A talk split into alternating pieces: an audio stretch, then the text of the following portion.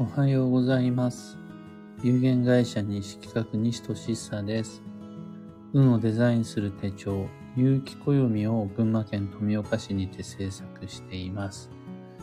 このラジオでは毎朝10分の暦レッスンをお届けいたします。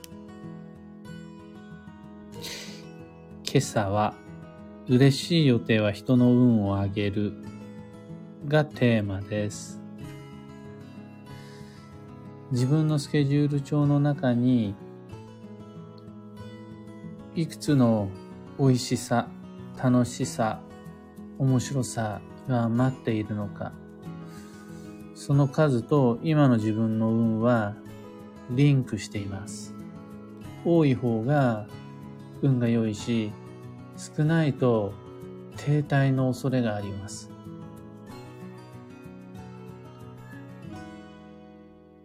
運が良い人の未来には素敵な予定がいっぱい待っていて、まだ何も手に入っていないうちから、もうその未来に向かって運がどんどん上がっていきます。一方、今、停滞している人のカレンダー、スケジュール帳、手帳を見ても、白紙のまんまだったり、マストなタスク、やらなくちゃいけないこと、仕事の予定ばっかりで埋め尽くされてしまっていて、案外、テンションが上がらない。この未来の予定の素敵さの数の違いは本当に大きいです。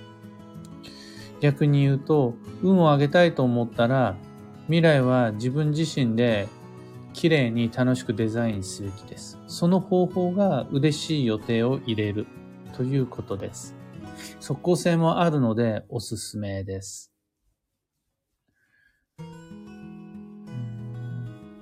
今欲しいものはありますか？と問われた時に答えられる人って、あの、それだけが理由ではないですが、やっぱ運は良いです。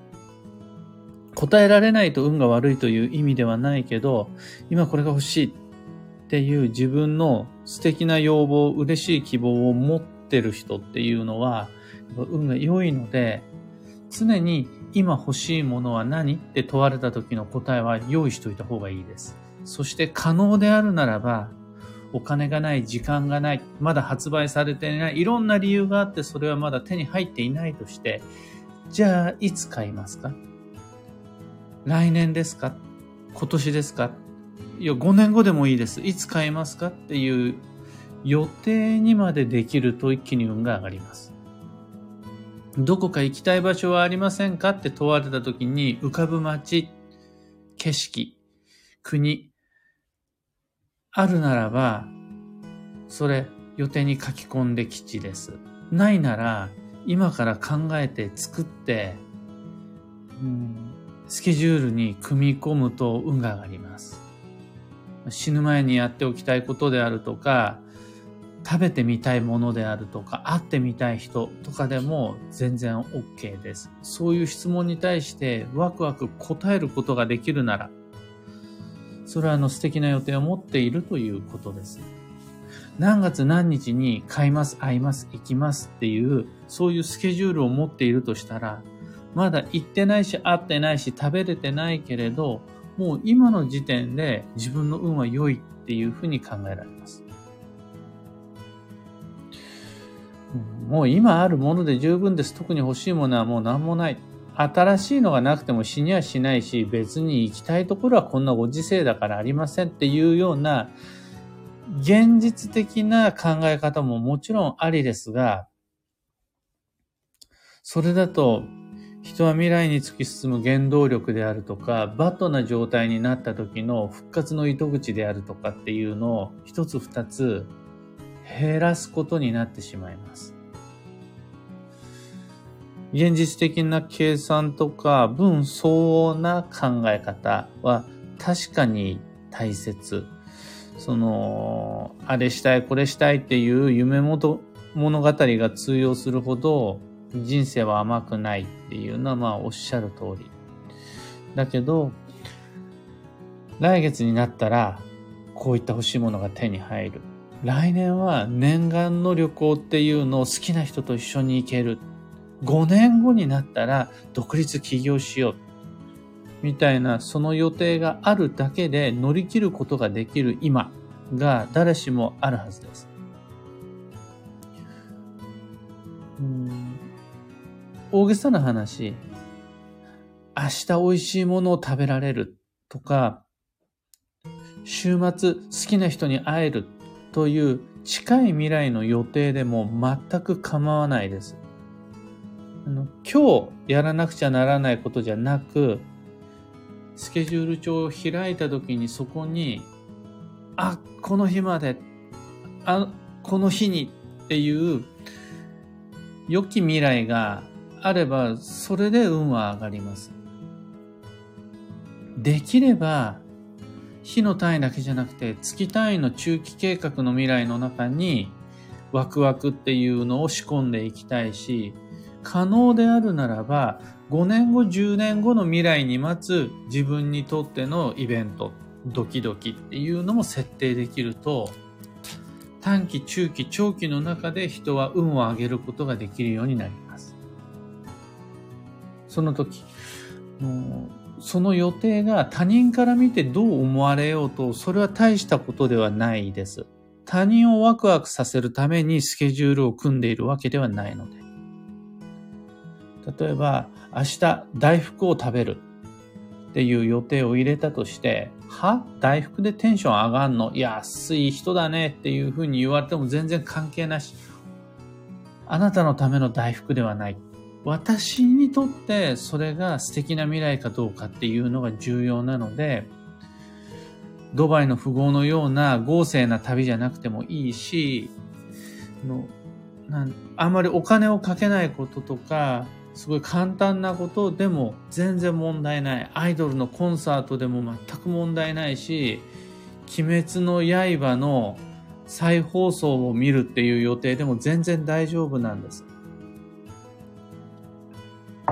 だから、はそんなんでいいのみたいなセリフ一切も気にせずに、また自分で勝手に、こんな予定だとダメだよねとか心配も全然せずに、いや、この程度のスケジュールなんだけどなんて謙遜は全くの無駄なことで、こういった嬉しさがある。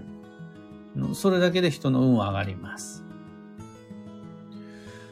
うんいずれも予定である時点で今すぐは実行可能ではないことです。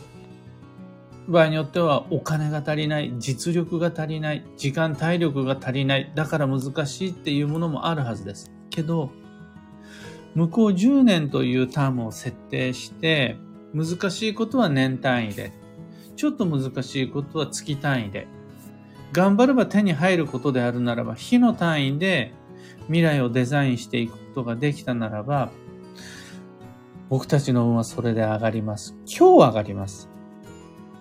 いつかの未来、それが手に入った時ではなくて、その予定を入れた時点で、今日乗り越えられる今っていうのができていきます。うん少し景気の悪い話、考えなくても嫌でも来ちゃう未来っていうのは誰しも必ず持っています。年齢とともに決まってしまうような予定っていうのもあるもんです。そういう嫌おうなしな現実っていうのは、押し寄せ乗り越える過程で、あんまりね、全部を全部楽しむことはできないです。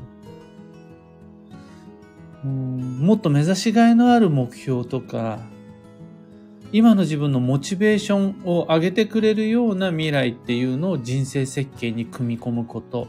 これが未来をデザインするっていう意味合いです。いつ行ったらいいかわからない。いつやったらいいかわからない。どこで買ったらいいか決められないということであるならば、そのために暦があります。ハワイに行くんだったらいつがいいよであるとか、このタイミングで新しく使い始められるようにアクセサリー買おうっていう吉日も無限に待っているし、このタイミングでお金を貯めて、このタイミングで投資しようっていうプランも暦を見れば立てることができます。そんな風にして、自分の未来をデザインし、嬉しい予定っていうのを、明日以降、来月以降、来年以降の短期、中期、長期の計画の中に組み込んできちです。今朝のお話はそんなところです。一つだけお知らせを。毎年5月5日から有機暦先行予約限定セットのご注文受付が始まります。2023年度の暦を送料無料、発売日よりずっと早く特別価格でお届けします。セットに加えるこ加えることで自分らしいセットにするオプションも多数ご用意いたしました。8月8日までの期間限定販売なので、ぜひご利用ください。さて本日、2022年4月19日火曜日は、助走の4月の15日目、もう半分経過したということになります。助走の4月が。繁忙の5月まで残り半分ということになります。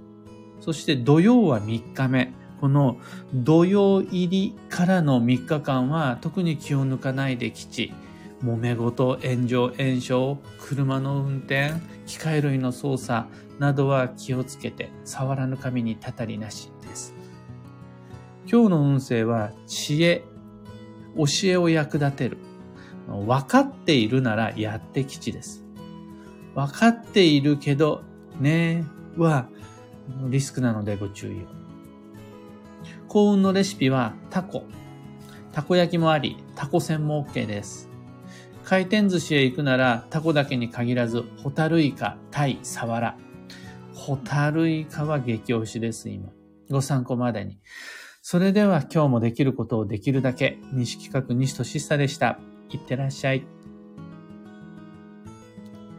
ハープさんおはようございます。ヨッシーさんおはようございます。ブライトさんおはようございます。北さん、未来をデザインって素敵な言葉ですね。スケジューリング、暦を使ったスケジューリングとは自分で自分の未来をデザインすることに他なりません。えー、福田さん、よかった。私にとっての大福を楽しもう。ね、なんなら、午後の予定を入れることで頑張れる午前もあったりするんで、3時のおやつとかお茶とかっていうのもそうなので、未来はデザインしていきましょう。シャンティさん、おはようございます。お金と時間のない中にやりくりしていく基地方位旅行が何よりワクワクします。もうまさにそう、最低でも年に一度は基地方位へ。っていうのは、まあ本当に人の運を上げます。行っていないけれども、宿の予約を入れたり、行くお店を予約したりした時点でもうそこから運は上がります。吉江さん、土曜の沼どっぷりです。えっと、土曜保険開封しましょう。土曜保険というのは、実は、もう、未来デザインのうちの一つ、予定のうちの一つです。そういうのを保険、土曜保険と呼びます。キコさんおはようございます。私は来年の手帳を買う日をもう決めています。ワクワク。素晴らしい。手帳に書き込むじゃなくて、その書き込む手帳を購入する未来からデザインするっていうのはもう、もはや達人、免許改伝でございます。というわけで皆さん、今朝はバタバタとやり直しのする、えー、ご迷惑をかけるような配信ですが、お付き合いいただきましてありがとうございました。素敵な一日にして参りましょう。